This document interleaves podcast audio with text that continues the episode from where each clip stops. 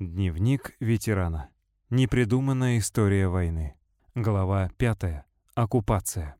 Воспоминания Иваненко Василия Антоновича. Школу я закончил очень бойким парнем. Говорят, что Сталин не готовился к войне. Это неправильно. Он готовился, и нас готовили. В седьмом классе старший солдат дядя Ваня учил нас, как бегать под пулями, ползать по-пластунски. Палками мы кололи чучело, как штыком врага. Я научился хорошо стрелять из малокалиберной винтовки. Даже получал за это призы. Было у нас что-то вроде песенки. Возьмем винтовки новые, на штык флажки, И с песней стрелковые пойдем кружки. Когда война метелится, придет опять, Должны уметь мы целиться, уметь стрелять. И вот началась война. Я еще не дорос до призывного возраста, а фашисты уже оккупировали нашу территорию.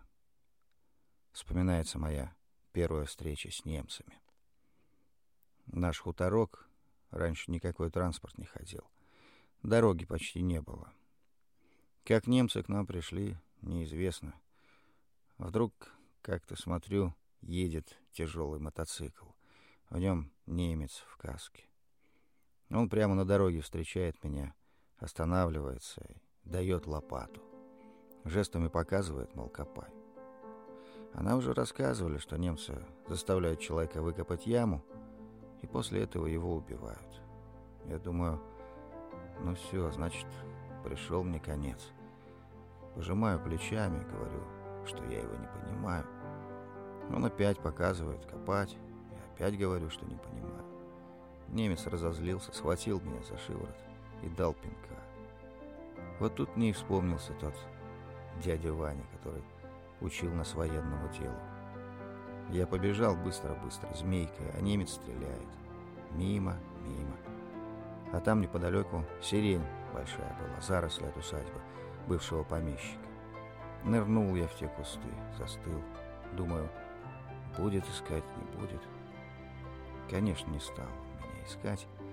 Нужен я ему был. Вдруг вижу из своего укрытия оттуда же, что и тот мотоцикл, колонна громадных машин идет. Странные машины, неизвестные нам тогда.